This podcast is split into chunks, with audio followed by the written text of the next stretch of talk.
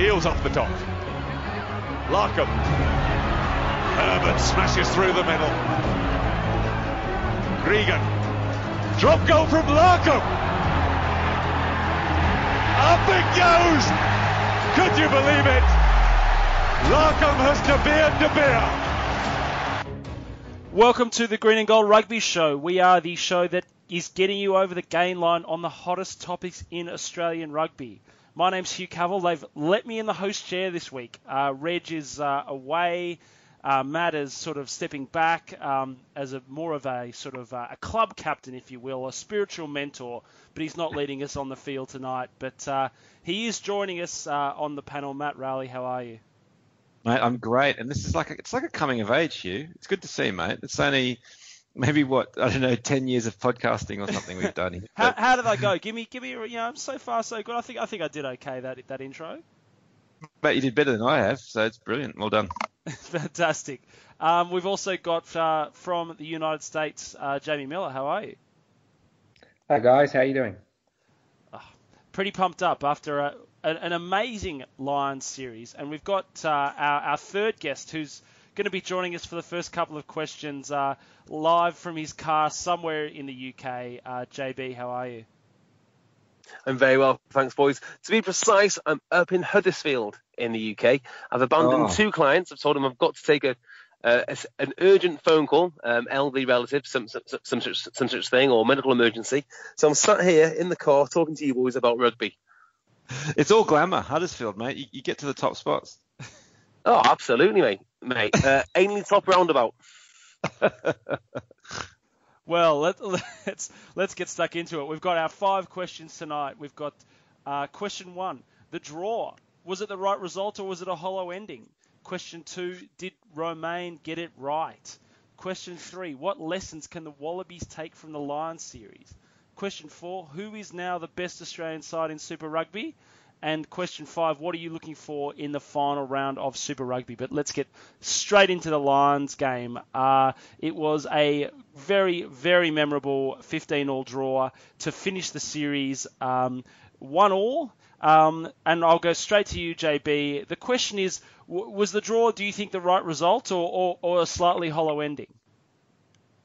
I don't know. I, I mean, if you look at the game, it's very hard to say the All Blacks weren't robbed Uh, I mean, right, that is not the right call. I know we're going to go back back to that question later. It simply wasn't wasn't the right call. Now the draw is a weird one, isn't it? Because at the end it felt rather hollow. But when we look back at those pictures and you've got the iconic image of Sam Warburton holding aloft that trophy alongside Kieran Read, it doesn't get much better than that really. And then you've got the two squads together. I think on on as even actually probably represented the tour rather well. It wasn't a tremendous final whistle, but it's been a tremendous tour. Uh, Jamie, where, where, were you when you were watching this game? And I mean, I don't know what the time zones, how they work out for you over there. I imagine it was it was at some ungodly hour for you. Yeah, it was. I, I got up at the middle of the night to watch, and uh, my wife thinks I'm crazy for doing so. But, uh, you know, it's a third Lions test. I mean, it, it wasn't even a choice, was it? No, well, of course not. Uh, I was watching in a, in a pub in the Rocks actually with a with a lot of people, and, and when the full time whistle went, there was this sort of weird bemused silence. I think um, you know no one quite quite knew what was happening. But uh, Jamie, I mean, do you what what was your reaction? And, and I mean, do, do you think um, either side can feel you know uh, aggrieved or happy with the way it all fi- finished up? Um, look, I think a draw was the right result. Um, I think overall the Lions will be very happy with the drawn series and the All Blacks will not. Um, but you know, I mean, the Lions were able to to sort of suffocate and strangle the All Blacks. I mean, you know, I was talking with some friends before the series, and we all agreed that the Lions would probably have to score about three tries at, at a minimum per test to win. Uh, and they scored four across three matches. They didn't need to do that at all. They were just able to really stop the All Blacks from opening the game up. And then on top of that, uh, the All Blacks just weren't their best selves. I mean, they really butchered some pretty elementary chances on the weekend, and really they did the same in the second test as well. A lot of ball, a lot of ball in the right parts of the field, but they just they just cracked under the pressure. To be perfectly honest. Yeah, it, it, was it was uncharacteristic that second half. Um, Matt, do, do you think the way the game ended? I mean, there's, there's obviously been a bit of talk around. Well, should we have left it in the draw, or should we have pushed on to to an extra time or some sort of golden point scenario? Do you, what what do you think about that? Well, mate, look, can I just correct you first that it's not uncharacteristic for the Kiwis uh, to absolutely choke uh, like that. It, there's just been a recent blip and actually we're now just getting back to the true form of, of the of, of, of, the country, which is great to see. Um, but yeah, should it? I, well, I mean, what a fizzer of an ending. And actually, I I seemed I thought I remembered that, but maybe I got this wrong. I thought I remembered it being talked about what would happen if it was a draw with the Australian series and that I thought there'd been something agreed. But did I imagine that? Is just is it just never been the case? If it's a draw, it's a draw that's just the way it is. I, I think so. I mean, I look, I was under the impression that, that it would it would keep stay in the hands of who held it last, and that was why I thought, you know, for a number of reasons, I still do thought the decision uh, by the Lions to take the shot at goal in the 77th minute was was a very strange one. Uh, bringing it back though to JB, I mean, where were you watching it for? If you could set the scene for us, and I mean, how did how did how did you feel at the end? I mean, uh, decision aside, and I mean, do you think that the sort of the extra time? I mean, I suppose you, your comments about having the two captains together is, is pretty uh, pretty valid. I thought it was a great moment, but uh, yeah, what was your watching experience? Well, I was actually up in the Lake District, and I watched it in a river club called Windermere. It was the most scenic, picturesque village club that you could possibly imagine. We even had two police officers come in to watch the game. It was it, it was pretty pretty cool actually. But um, I I would just like to go back to what Matt said. I think Matt's spot on. Um, everyone's talking and has talked um, for God knows how long about the skills of the Kiwis, how they do ordinary things in extra, in extraordinary times, uh, skills, skills, skills. I, have not seen this during the whole tour. I've seen a, a couple of risky offloads, but you put them in, put, put them under pressure. They simply aren't the same team. They had they had three attempts to beat the Lions. They only managed it once. And the provincial teams, I, I thought they would wipe the floor with the Lions. Well, no such luck. So I think there's been, I think one thing this tour has done is it's, it's been an absolute massacre of sacred cows, and you know I quite enjoyed that. yeah, but let, I mean, let's not paint the Lions tour as a massive success, though, JB. I think it was a 50% win ratio. It wasn't like you guys came away with the scalps of so many Kiwis. Well, here's the interesting thing about the Lions. Um, it is an amateur tour. I mean, when you get to know the details, you realise how fiendishly hard it is to gel this side into anything like a workable side. I mean, for instance, just ask our, just ask our mate uh, Ben Darwin. Uh, you know, they're, they're, they're thrown together and their opposition is statistically one of the best, not just rugby teams, but international sports teams of all time. To come away as their equals, I'll take that. Yeah, oh, I, yeah, I, I, think that's that's that's true, and I certainly think, as an Australian rugby fan, we take one all in a, in a Bledisloe three game series. I think uh, we'll take that uh, most days. But um, Matt, Tell you what, look, uh, I really fear for you boys going forward. yeah. yeah, well, we're, we're, regardless of the result on... in the series, we were pretty screwed. But uh, it seems. Yeah, I think we're getting onto that in question three, right? I mean, I think um, the, the one thing it did say definitely about that is that it's just there's a lot of great rugby players up there in the northern hemisphere. You just looked across that team, and um, they were just excellent in all their positions. And on top of that, brilliantly coached by was it you know was it two Kiwis um, and uh, and an Aussie. So well, yes. I mean, I will I will just correct that slightly.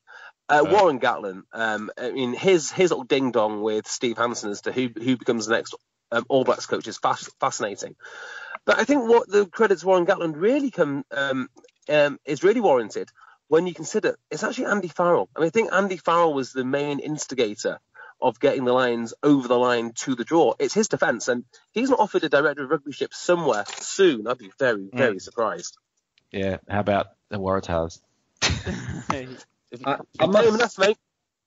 I must say, look, I think you know this tour does reflect very nicely on Gatland, but I have no idea where this chat is coming out about him being the next All Black coach. It seems to be coming out of Britain. It's not yeah. coming out of New Zealand. I would be extremely surprised if he becomes the next All Black coach, or the one after that, or the one after that. I just don't see it happening at all. Yeah. No, But I mean, not to disagree too much with you, but what is the All Blacks pathway? I mean, they, they do talk about yeah, we we do the things through the regions and this and the other, but the last two coaches have come from from overseas, so they've done their little stints in um, in the franchises or regions or what provinces or whatever they're called. They go overseas, they do a little stint there, usually re- usually relatively unsuccessfully, and they come back and they and, and then they coach the All Blacks. Warren oh. Gatland fits this mold, except he's just too successful overseas, and I think that's where he's going to probably stumble because for whatever reason it is, he's not a popular guy, but he does fit the mold and he does fit the exact same route as everyone else. Wayne Smith was at um, North, uh, Northampton. Uh, both the both the other lads, Henry and Hansen, were at uh, Wales. So it kind of stacks up. Yeah, but I think there's a difference between doing a stint in Europe and having done the bulk of your, you know, highlight professional career over there, yeah, which Warren has. Um, and I think European. Yeah, and I think guys like Dave Rennie and those sorts of guys who have, you know, just deep roots of achievement in the New Zealand game, they've got a huge leg up. The way New Zealanders think about rugby, they'll always prioritise those types of achievements. And you know, I, I, I was just very surprised to hear this media chatter about Gatland. It just seemed a lot of empty sources, and I was just really puzzled where it was coming from. But yeah, yeah, and I, I think I, I do think you're right actually, but I would also say, is it uh, isn't it a bit weird that Dave Rennie has has had to go overseas, that Jamie Joseph is overseas, that Tony Brown Brown has gone to? I mean, it does seem like the tried and tested route, but I think you're right. I, I you know, Gatland doesn't seem like the natural fit. But if it did come open, I'm sure it'd be considered. Well, I think you're right that JB that you're going to have to have an international stint in there somewhere. And hey, if it was you know cutting your teeth in somebody else's national team, no bad thing. But I think my sense is that they've got so kind of insular there now that you have to have been like an assistant coach in the All Blacks setup, like you know Hansen, mm as he was last time, right? And that how else do you get a top flight coach as your assistant coach if you're not on a promise? Um, and so anyway, that's my sense is that I think your I think your path that you, you sketched out there was right. It's just that they're not going to drop in straight after. And would Gatland go and be an assistant coach for a, a few years underneath Hansen? If he would, then he might have a shot. But anyway, I'm bringing Rob Howley with him, hilariously. well, okay, let's let's let's let's bring it back to the game uh, quickly. Yeah. Before we do get to question two, Matt, I'll throw to you as to we've had all of our watching experiences. Um, what what was your watching experience? Talk us through it. Well, I've got to say that the um, the Lions test got a bit overshadowed because I was, uh, uh, you know, I was in a corporate box at the Waratahs, and we were we were all waiting for the main event to start. Um, because obviously, yeah, yeah, the Waratahs um, showing the Hags how, you know, just how how you play rugby. Well, um, so yeah, we were, all, and it was quite clear what the main event of the night was. I must say, in in all truth, and that, that was watching the Lions, and then we had the Waratahs. Oh my god. Um, yeah, just drop in there again, Matt. That uh, you are once again in the corporate box, and I'm I'm look glad that uh, me and Reg both got the invites. Obviously, must have been lost in the mail, but um, we'll move on from that um, and get to question two. And I think we, you know, we've got probably more meat on the bone on, on that test because I think a lot went down. And we'll start with with that fateful Romain Poite decision in the 78th minute to award a penalty, and then a change to a scrum uh, which is the question is, did he get it right? Now, I um, put an article on the blog up on Sunday on this topic, and it's um, you know it, it, got a pretty interesting response. Got a lot of uh, a lot of discussion and, and uh, a lot of shares online, and I put that down to the you know really good writing style and the you know sort of engaging way in which I wrote the article. But also, you mean the, you mean the clickbait? He- you mean the clickbait headline? Look, yeah, I, I, can't confirm or deny that. But the uh, my, the crux of my argument, I'll lead off, and I think JB's already flagged he might be disagreeing, but I actually think Romain got it right. I, I think he was he was faced with a a 50-50, um, in which case, you know, you could make a case either way, uh, whether uh, Ken Owens was was really uh, knowing what he was doing when he caught that ball, or whether he was just uh, it was sort of thrust into his path and he couldn't get out of the way of it. Um, and certainly the the process that Romain Poite um, used was was unconventional at best and sort of uh, downright incompetent at worst. And it's a really fascinating uh, couple of minutes of footage. I encourage anyone that hasn't read it to get onto uh, Green and Gold Rugby and, and have a read. But Um, Jamie, I'll throw it to you before we go to JB because um, obviously, you being a referee and having that background, uh, you're best placed uh, to, to, answer this. Uh, did did Romain get it right, and, and do you think that was the uh, the appropriate way of uh, coming to that decision? Well, to the second one, the process was a mess. So let's just put that to one side. Um, but I think, as regards the decision, either decision would have been correct. Um, the law is unclear. Um, the law talks about, you know, could the player have avoided touching the ball? In this case, I think Owens couldn't have. The ball just sort of came straight at him, but, you know, whatever. Um, but that's not the way the law is usually applied. The way the law is applied is did the player intend to touch it? And here, you know, even if just for a split second he does grab the ball, so he does intentionally touch it. There's the difference between the ball hitting him in the head and him catching it. It's clearly him catching it but there isn't any clarity. The way the law's written, the way the law's applied, they mean two different things, and that was the exact example at the exact worst time of showing the distance between those two things. So I think uh, either of the decisions could have had a good case made for them, and that's why people are uh, are talking about it so much. Well, that's right. I mean, the discussion has really been divided. I think there's there's some interesting sort of uh, just debate on both sides. And I suppose my argument was fundamentally that if you are faced with a 50-50, and I can acknowledge both sides have a lot of merit, then I think it, a good referee probably sides with the, the the option that's not a penalty and and the one that lets the players sort of fight it out as opposed to uh, giving Beauden Barrett a shot at goal. And you know, literally, I mean, it's putting it bluntly, as I said, it's it's the biggest refereeing decision of the decade because a line series rests in the hands of Romain Poite at that moment. You know, he blows that penalty. Barrett likely kicks the goal, even though he's missed a few from in front. Uh, and the All Blacks win. I mean, that's the All Blacks win not only the match but the series as well. I mean, you couldn't script it uh, any any worse uh, as as it happened. And I think in in blowing a scrum and letting the players fight the game out, I think it, it you know it didn't it, it was unsatisfying to a lot of people, but I think it, it was fundamentally the, the best that he could have done in that scenario. But JB, I think you're you're of the opinion that it was probably a penalty. Am I right? I, I hate to be boring, boys, but I, I, kind of agree with everything you're saying. Um, Jamie's completely right about the grey area. Um, the the only the only issue I have with it really is that we have seen similar things, and the precedent has has been set. And if you showed most referees that on a one-off and you take it outside of that scenario, you'd probably say penalty. Um, so I, on the one hand, I do feel for the All for the All Blacks because you know nine out of ten, no. 10 times it, it, it just is a pen, and you can't really factor in the you know the, the size of the match or the pressure. You just can't. It's not fair. That's you know that's why we play sport. On the other hand, the All Blacks had plenty of time, plenty of chances to win this game, but they couldn't handle. Uh, um, Julian Savea threw the ball away. You know they had that for, they had that forward pass for the uh, for the Savea try. Um, you know, so they shouldn't have been in that situation anyway. So for that reason, as much as I sympathise with the decision being been wrong, I have no no sympathy whatsoever towards the All Blacks because, of course, they you know they, they shouldn't have been in that position anyway. Um, and can yeah. I just add I mean, one other thing? It isn't really. Go on. Well, no, just because it was on that point, can I just say how delicious is it? Because especially as Aussies, we get this probably more than others is that you know whenever we get some absolutely outrageously, you know, pro All Black, you know, referee decisions like you get time and time again.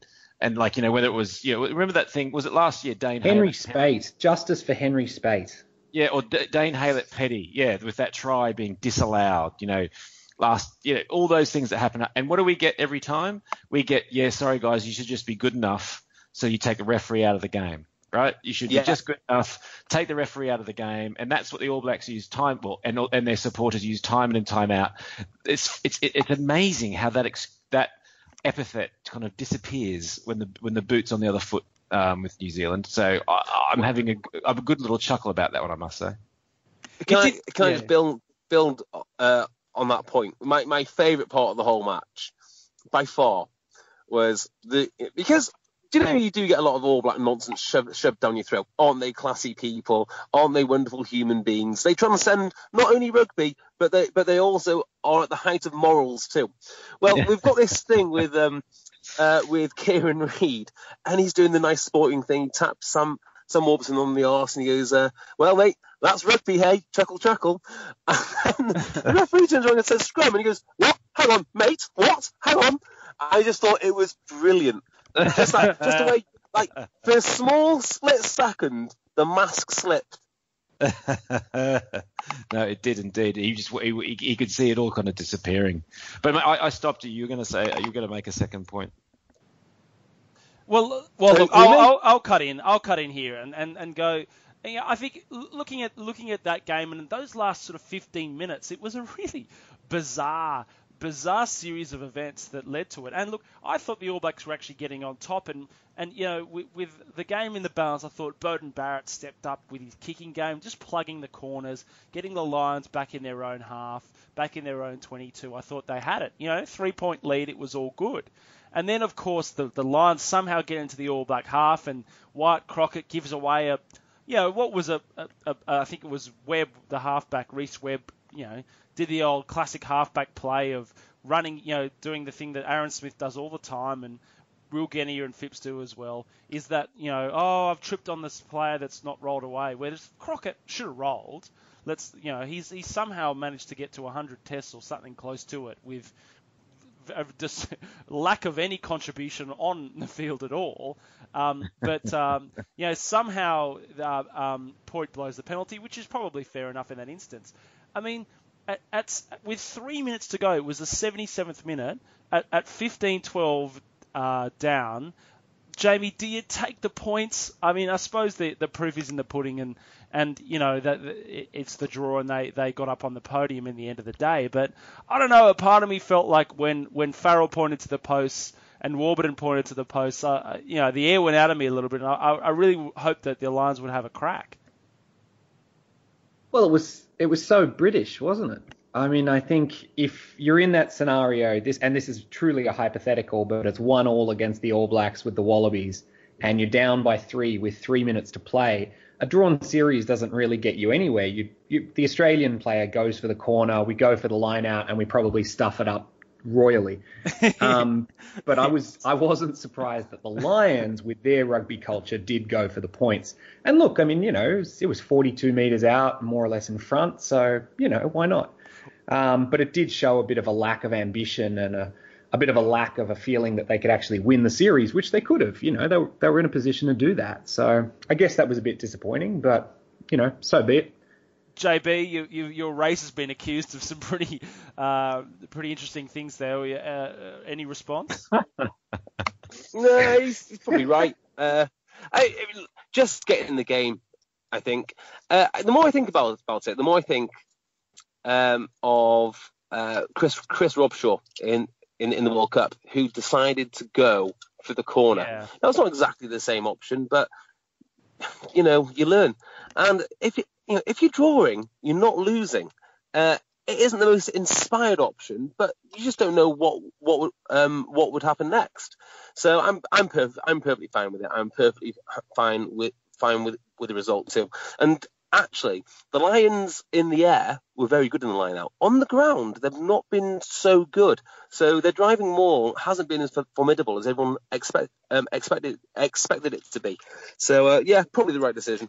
I, I thought it was a weird one. I think if it was the 75th minute, you, you, know, even two minutes earlier, you could justify it and go, well, let's take the points, and then we've got you know three or four minutes to to get down the other end and either draw a penalty or or um, score a try or, or kick a droppy. And I think with, with two minutes to go when you kick when the All Blacks kicked off there, you think, geez. But, but then anyway, so then we have the Poite saga, and then we have a scrum a scrum where the All Blacks seem to keep pushing and at the scrum wheels. TJ Perenara's got his you know is completely focused on the referee and not the ball, and the ball somehow spills out the side, and the Lions come away with it, and then you know looking like the the the lines open for them and then somehow drop the ball. I mean, Matt, what what were your thoughts in those last sort of? I mean, obviously, um, you know, between canapes and, and the champagne was flowing pretty freely in the box, the president's box. But I mean, did you get a chance to even have a look at a screen and, and see what you think in those those times? Oh yeah, I mean it was it was brilliant stuff, right? I mean actually we we did unfortunately have um, the uh, you know I think it was the Waratahs or um, the uh, Waratahs CEO or somebody kind of yapping on in the background um, in the in the chairman's lounge there, actually, Hugh, just to correct you.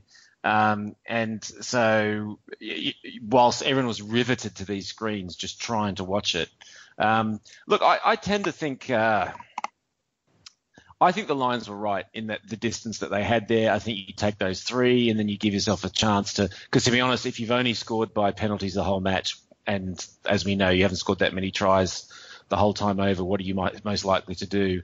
I think you'd have to say that's probably the right call, actually, in true proper Test match rugby. But I don't disagree with what Jamie said about what our attitude probably would have been in that case.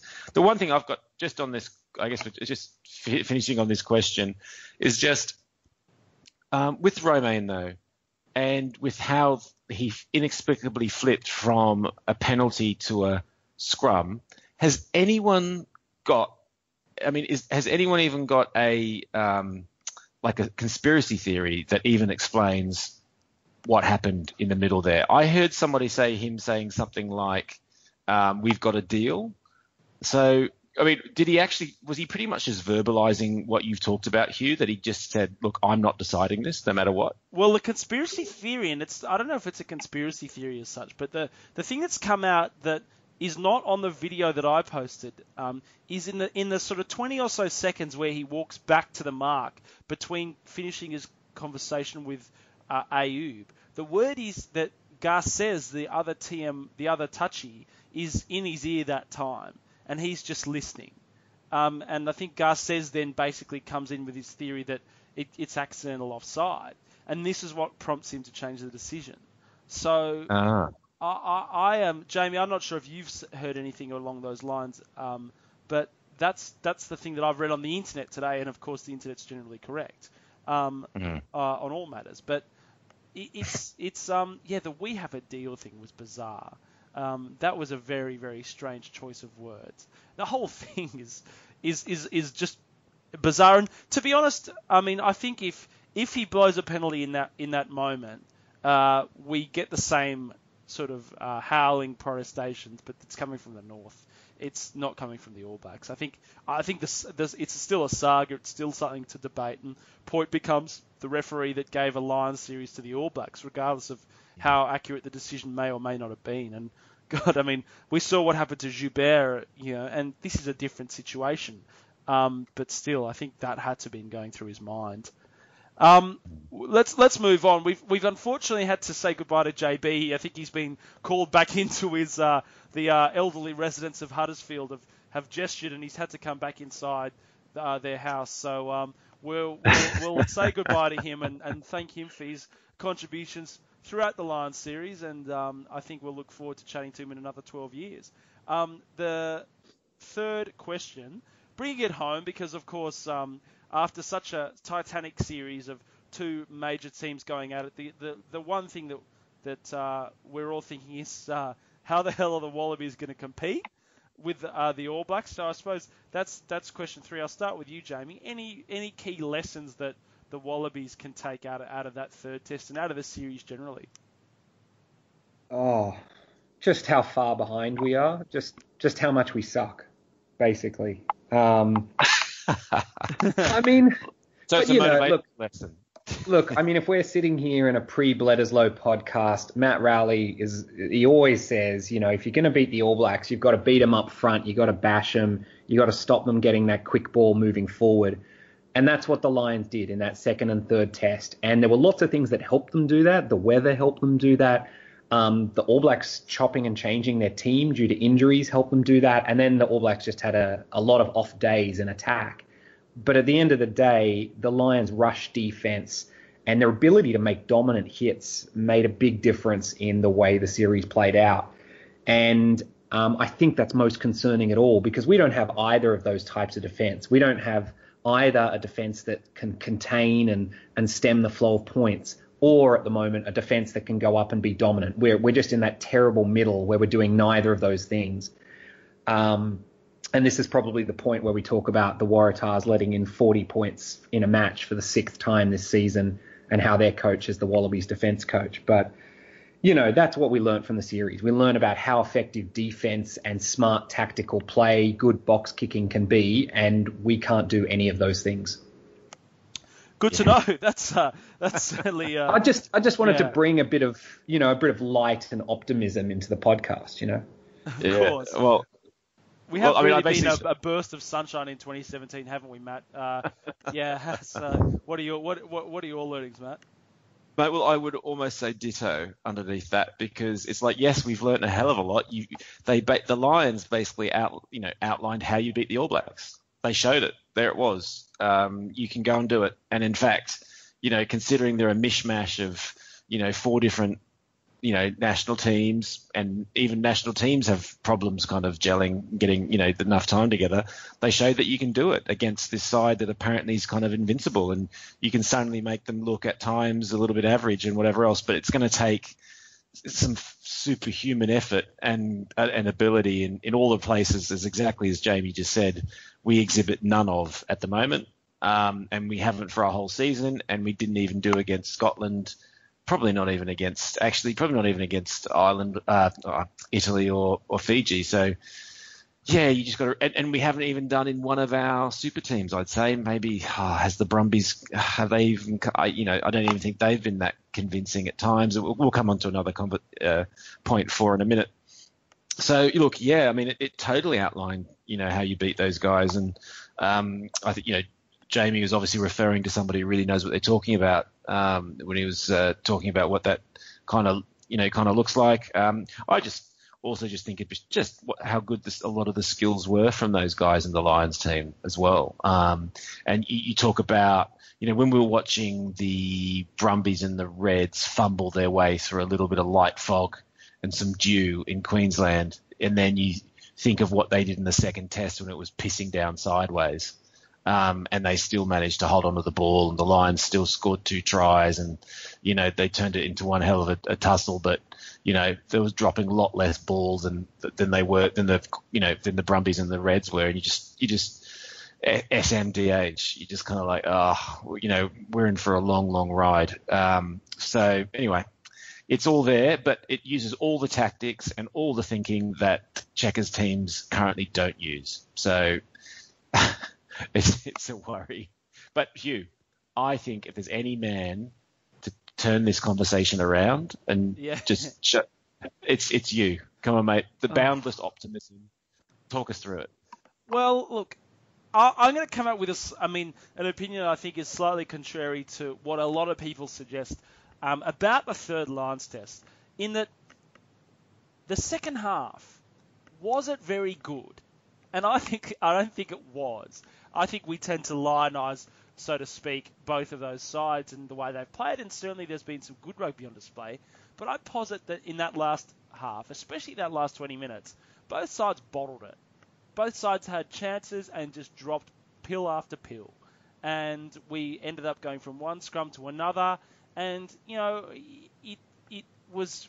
I don't think it was a fantastic display of rugby. Now, that's slightly against what other people have been saying, that that test was, you know, the, the very best of the best. And, and I see in, in some ways that it was admirable, the physicality on display and the commitment. But actually, in terms of the skill execution, it, it reminded me a little bit of, of, of Australian Super Rugby sides.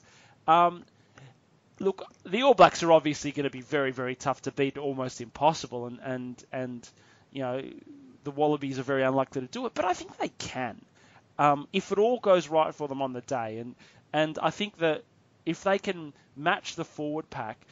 Weirdly enough, the, the area where the Lions bested the All Blacks was, was in the outside backs in some, uh, you know, we saw Watson and Daly, who both had incredibly good series, and, and Liam Williams as well. Jonathan Davies um, was was probably the, the outstanding back of the whole se- series on both sides. Um, he was, yeah. and um, and we saw the All Blacks, you know, really struggle with Julian Savea dropping a few balls.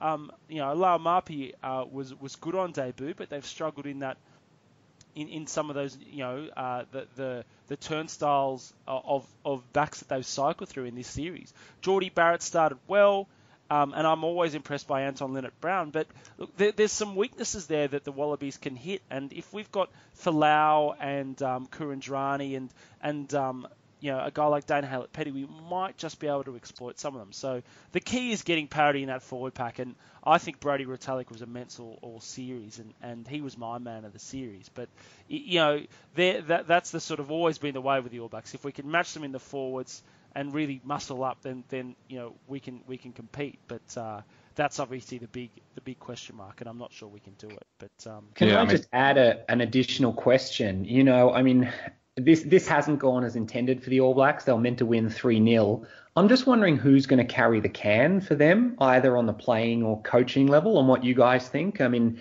you know, previous times, 2003, 2007, some players have never played for the All Blacks ever again. Um, and I was just wondering who you think is going to be the unlucky guy who gets singled out and, and hung, drawn, and quartered for this.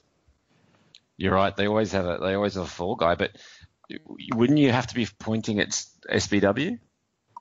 Yeah, yeah. He, and he and he copped a bit of flack. He even got commented on, right? As far as people said, yeah, that was what lost it. That's what lost the second test. Well, that so, was the turning point of the whole series. The whole tour. That moment was the turning point. Yeah.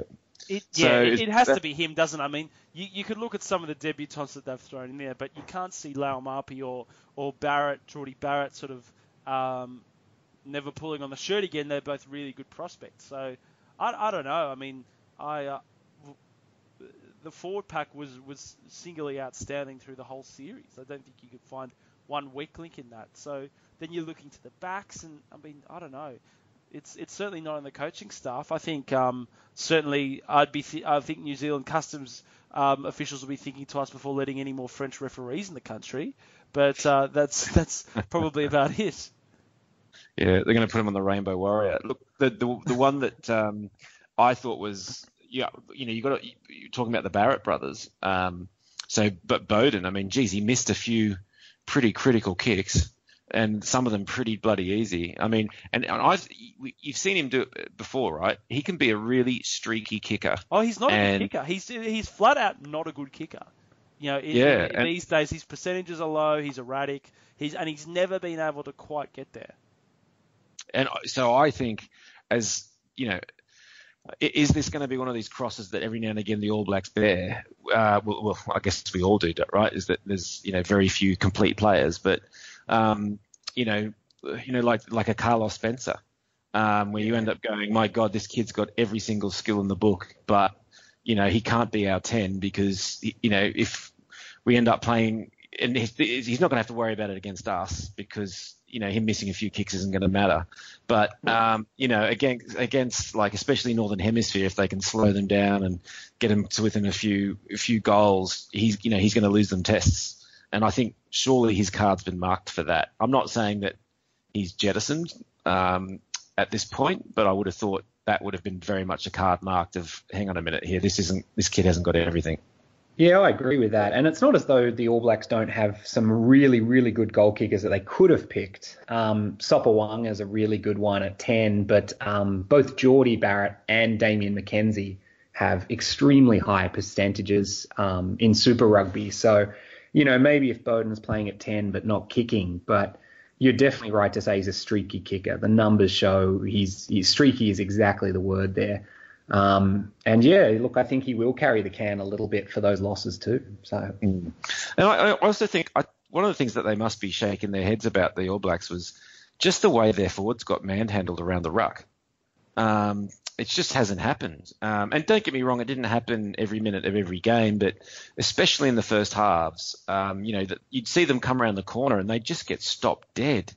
And I just don't think we've seen that. And um, you know, like you know, Whitelock, even Retallick, um, Read. I mean, Read sometimes got smashed backwards. I mean, when have you seen that? Um, and you know that really was the beginning of that's when the All Blacks knew they were in for long nights and it was going to be really really tough. So I would have, you know, I'd think they'd be having a bit of a head shake over that one because they can't have that going on, um, and that might even you know cause a few questions around some of the non-core ball carriers there. Um, anyway, it'd be an interesting one uh, to see. Yeah, well, look, we've now got the entree out of the way. You know, that's that's a lot of people probably would have fast forwarded over this to get to the main course, which is of course Super Rugby, and the Australian Conference, which is the talk of the town after a scintillating weekend, which involved uh, the Reds and Brumbies uh, fighting out something, which I think the Reds just got over the line in the end. The Force and the Rebels playing out an entertaining fixture um, out west, where the Force got the chocolates, and of course the Jaguares um, finding some form against the Waratahs, and uh, wasn't that a uh, an absolute belter? So, um, I, and I say that, uh, in, of course, with my uh, sarcasm meter turned right up to 11. Now, let's get to question four, which is who is the best side in Australian Super Rugby? Jamie, your thoughts? Oh, do I have to pick one that's the best? No, you don't, and that is the correct answer. but, uh, the one is the one is the least shit. Yeah, um, the one that's the least shit. Okay, well, the one that's the least shit against any team is the Brumbies. Um, you know, they've got a couple of different things they can do. They've won the conference. The team that's the best relative to resources, which, you know, is the measure of good coaching, is the Force. Um, and the team that is the worst on both of those counts, I think, no, no, no. the Rebels are pretty bad. Um, this is just, I mean, you know, it's an honour just to be nominated for this competition, really. Um, Look, the Tahs. I mean, there's just nothing good about what they're doing at the moment. They look terrible on the field. Their defensive line is not a defensive line. Their attacking structure is just a, a series of guys standing behind the ball. They look like a club team. And this is guys who are experienced, who are the cream of the cream, who are wallabies. Like it's not on the players, you know, they're not the ones who are standing in these ridiculous formations behind the ruck. This is coaching. And I, I just cannot believe that they've renewed the coaching t- staff for next year. Like, I mean, that suggests two things. It suggests that the New South Wales Rugby Union, the Waratahs organisation, think one that what's going on at the moment is okay, and what's going on at the moment is 12 wins out of 29 under Gibson, 12 out of 29. That's less than half. And the second thing that they're saying is that, oh no, this setup's got potential. It's going to get better there's just no evidence for that, and I'd love to see where that evidence is. It just doesn't look like this is a system and a setup that can go on and become, you know, a really strong team. There's not a lot of evidence on that from what you watch on the field. What instead you see on the field is just complete chaos and complete ineptitude and just a lack of basic organization in attack and defense. And it it is so frustrating to see how many resources they have versus what some of the other teams in the competition have and what the Waratahs are doing with it. They are really pissing it up against the wall. It, it, it was pretty depressing, wasn't it, Matt? I mean, obviously, um, you would have been well into your third bottle of um, Bollinger at that point, but uh, I'm not mm. sure you would really have a, a, a, clear view of the game. But uh, it, it's, uh, it, you know, and actually the, the joke I saw on Twitter was um, at that that round was actually uh, it was actually family night at the Waratahs that I think it was family round or family night, which meant that the uh, the only people there were the players' families um, in, in, attendance. So I thought that was quite funny. But look, taking it away from the negative of the Waratahs, because we can get back to that a little bit in question five, Matt. Um, talking the, the positives, do you think the Brumbies do have any chance in this finals? I mean, do you think they can get something together? Oh no, I think they pretty much ended with those injuries. So with Tua gone, and also Alcock. So and both, Godwin. I believe. Oh, Godwin as well. Oh, there you go. Um, so yeah, like not like those guys were all. You'd say that they're crucial players of most teams, but I think it probably shows the level of where the Aussie rugby teams are. Is that those guys out? I think it's going to make it very, very. I mean, it's going to be almost impossible for the Brumbies to kind of match up with any body outside of our conference, as we've kind of seen um, this year. Um, although you know that's a bit unfair on the Brumbies. I think they've taken they've taken um, some some uh, external scalps. Um, didn't they? Did they take a couple of wins on their trips to South Africa? Um, oh yeah, they did. Yeah. Uh, so look, you know, we, we know they can they can win overseas. It is possible, but I think yeah, just missing a bit of that cattle now is going to make it really really tough. And of course, no one told them they needed to be fit. Um, so you know, obviously they haven't done that this year like with the rest of the Australian squads. Um, look, I, am just gobsmacked. It's it's hard to get out of just you know. Uh, um, sorry, I'm, I'm, dragging us back to the Tahs now. Because I, I, I just don't know how anyone looks at their defensive record and says that isn't a massive, massive, massive problem, especially with the guy who's now just just confirmed as the ongoing Wallabies defence coach, um, and how we say that's okay. In the meantime, I believe um, Daryl Gibson said, "Don't worry, guys, I'll take care of defence now too." So, so you know, if if Daryl's having enough trouble trying to lead the whole place in, you know, in, as, sort of head coach, he's now going to take over defence as well. So well, and and the stated reason why he's doing that is cost cutting. They don't have enough money to afford another coach. So I mean, that's uh. that's just you know, and they've outright said it. Hasn't even been oh a strategic realignment of our priorities, you know, all of this sort of stuff. No, it's we don't have enough money to pay for a coach, so I will oh do it myself. So he'll probably be out oh, running the water there too next year. You know, he'll answering the phones. It, will be great, and they're they're looking at uh, moving out of Moore Park and moving out hopefully to Narrabeen, which I think is actually a sensible move. But um, uh, yeah. Wow, looks like they're doing a lot there.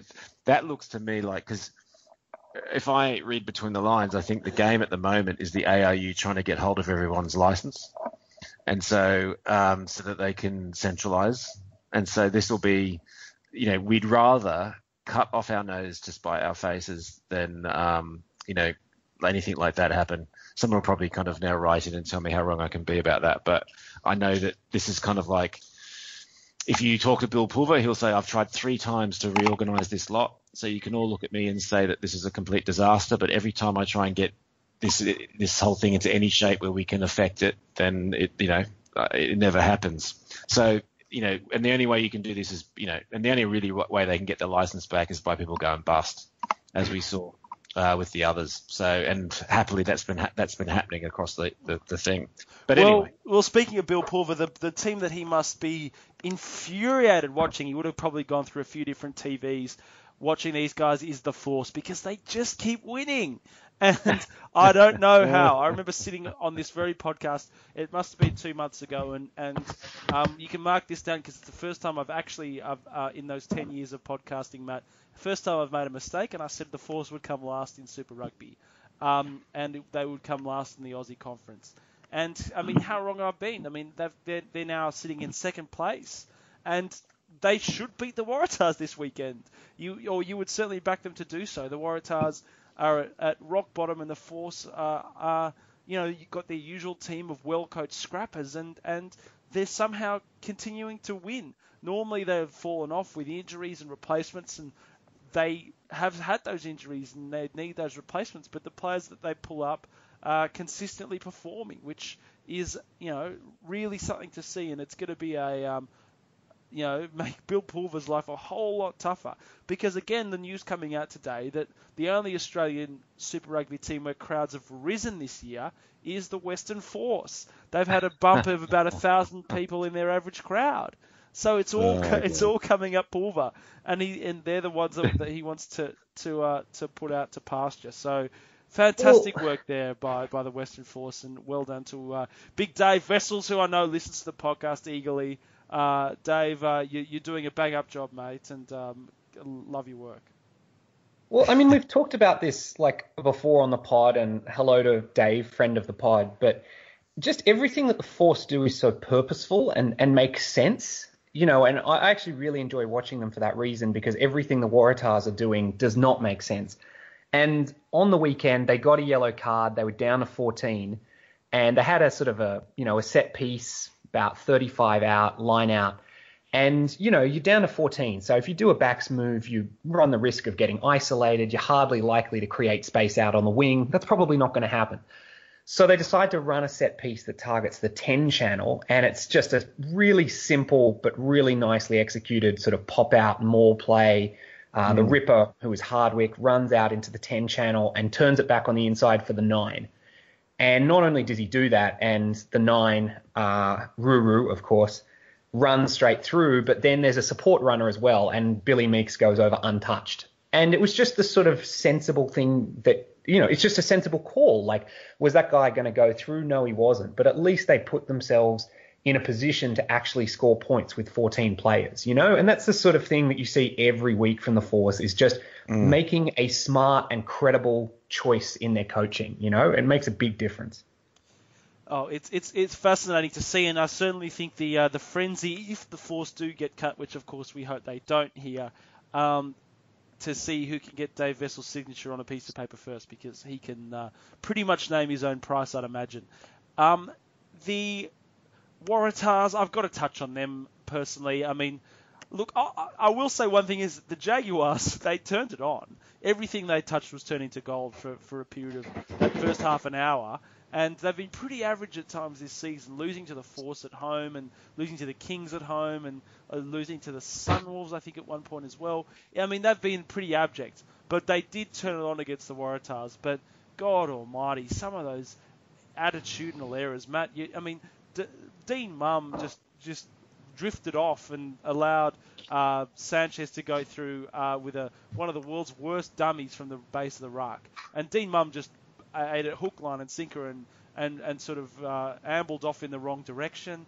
They just, you know, Bernard Foley and Hooper look like the only two that are really trying, and and it's it's mm. a real shame, and and I don't quite know what's gone so wrong this year with them. I mean, their their record is abysmal, and and the fact that they conceded 40 points, I mean, what, what? I think it's been three weeks in a row now. Nathan Grey, give yourself an uppercut, mate. Like you, you, you know, it's it's it's absolutely, um, it's it's it's. I'm going to use a word that uh, that the Waratahs would probably know a little bit. About. It's it's indefensible. Um, what what what uh, his record has become. But let's let's not dwell on that anymore because uh, we've we've talked enough about the, the that game and move to question five finish us off. Anything to look out for in the final round of Super Rugby? Um, anything at all, Matt? What have you got? Well, mate, you've said it. The force to finish the Waratahs off. And um, let's just have a look here. You know, what could that possibly do? I mean, obviously they're not going to be able to catch up to the Brumbies, unfortunately, but that would probably keep them ahead of the Reds. So who the Reds got in the last match here, it's going to be uh, the Reds got the Highlanders away. So that's not going to so happen. So a zero percent chance of success there for our Queensland cousins. So good luck with that, exactly. guys.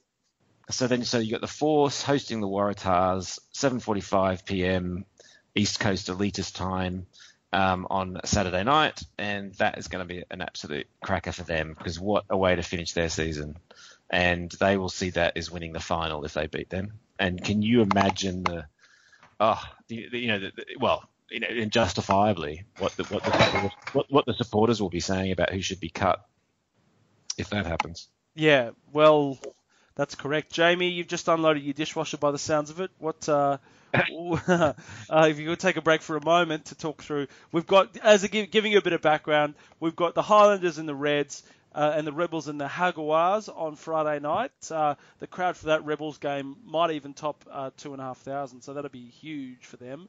Um, we go into a 3:15 uh, p.m. the next day where the Chiefs host the Brumbies, uh, the Hurricanes Crusaders, which will be huge, and the Force and the Waratahs being the highlight games for um, Australian viewers. So, any anything you've got? Any big predictions for the last round? No, just no predictions. Just you know, it's the same as it's been for a couple of months. Like any individual player could put together a belter of a performance that would probably get them in a Wallaby squad at any time. That's how poor the quality of play has been, and we just keep waiting for guys to stand up, and it's just been. It's just been so few and far between, you know. Well, look, um, I won't even I won't even say players. I think if one of the on-ground security guards can affect a tackle on a streaker, then we might actually one. have some talent in defence that we could put into our Wallaby backline. Yeah. Yeah, I mean, I think you know the way Matt was in the corporate box last week. I mean, barely dropping an oyster and really ploughing through the champagne showed the sort of work rate and handling skills that probably interested Gibson quite a fair bit. You know, he did actually come and have a word there after that. Um, and but just to correct you, Hugh, it wasn't Bollinger, it was Verve. Sorry, mate. well, of course. Um, uh, that's good to see that the Waratahs budget is being put to good use in the corporate facilities if they can't afford coaching staff. Um, I'll say uh, as as my um, as my oh I think we've got uh, JB's come back for for a final chat. JB, are you, are you there? Do you know what I've actually just done? I um I came on my clients because they were knocking on my window, so um I went to see them. Came back and I saw the call was still live, so I actually thought I would dial in and listen to the end of the uh, Green and Gold Rugby Show. That's literally my intention. Well, fantastic. Well, well, well, well, we're good to have you as a, as a, uh, a silent observer of the, of the of the end. We're bemoaning the fate of Australian Super Rugby teams, and I'll finish this off by saying, yeah, the the Force Waratahs, Matt, is is uh, I expect. I mean, it could be the end of Daryl Gibson too if he loses this one. He's signed for next year, Oh, but yeah. I mean, I, I'm not one for uh, for uh, advocating coach sackings, but I mean, I'm very very close to being uh, of that belief. But uh, I think the um, the uh, New Zealand conference would be really interesting to see, and that Hurricanes Crusaders match. Um, could could be really a, a really good one to watch. So so that's uh, that's what I'm looking forward to. JB, any any anything you're looking for? Any tips on Super Rugby for the rest of the year? Uh, all, I, all, all I'd say, boys, is take a, take a straw out out, uh, out of the Lions book and put as much pressure on those Kiwis as you possibly can because they hate it. Yeah, well, luckily we've got all the teams and the players to do that, mate. So we'll we'll just we'll we'll put that strategy into place. Uh, and boys, can I, can I say the worst thing about the Lions ending is I don't get to come on the Green and Gold Rugby Show every week. That's the worst part. that's that's right. Well, we'll have to find an excuse to get you back soon. Probably, uh, yeah, looking looking into uh, the uh, what spring tour and maybe if you get a chance, we'll, we'll we'll- we'll have you on to talk a bit of rugby championship if you get the chance to watch any of it. So uh, it's been it's been fantastic having you on, mate. It's been a great insight to to have and uh, really really uh, been great to listen to. JB, I promise but- you, if England start losing in November, you'll be amazed how much airtime we want to give you. Oh, mate, I, I, do you know what? Being a Welshman, I'd be happy to give it. Yeah, exactly. It's- As a Welshman, yeah. he'd pile in with both bi- with both feet. Oh, absolutely. We're, you know, we, we will be singing, singing off the same hymn sheet. Uh, anyway, gents, uh, thank you very much, and uh, it's been emotional. Yeah, thanks, mate. Good luck on your call. Well, we'll, we'll leave it there. We'll, we'll, I think that's a that's a pretty good ending to a to the podcast. A pretty good end to, to the uh, series of, of Lions games uh, there, and uh, we've got one more round of Super Rugby. Then we're into finals. We're really uh, on the on the uh, home stretch of of that uh, debacle of a season, and then we can start on what promises to be a debacle of an international winter. So that's something to look Oh. forward to, Wallabies fans. Um, any any uh, any last words, Matt, Matt and Jamie? Any Yeah. last contributions? I was I was just going to say I was looking forward to, but it didn't turn out this podcast listening to Jamie have his breakfast, um, like like like I did last podcast. Even though I wasn't on when I was listening to it, um, that little clink of the of the cereal bowl was brilliant. It's the Oh, sound just making a cup of coffee, you know, it's very early here, you know, but you know that's what you got to do. You got to turn up early in the morning and uh, put in the hard yards, you know. That's the only way it's going to work. Y- Yes, no, that, it, it, we're- it's a pleasure to have you on, mate. And um, yeah, we got to think about. Oh my God, I can't even think about rugby championship. How is that going to possibly work? Um, yeah, well, I- I'm not sure it is, but uh, uh, we we look forward to uh, uh, bemoaning it every week as we go. And uh, look on the bright side. Let's let's look on the bright side. Um, it could be it could be the year. So things could could happen. There could be a some sort of pandemic flu outbreak across New Zealand. We might actually stand a chance. So we'll we'll we'll, see and look forward to uh, going through it with with everyone uh, when the time comes. So uh, for me, it's uh, it's goodbye for another week, and uh, we'll see you next week. Eales off the top. Larkham. Herbert smashes through the middle. Gregan. Drop goal from Larkham. Up it goes. Could you believe it? Larkham has De Beer De Beer.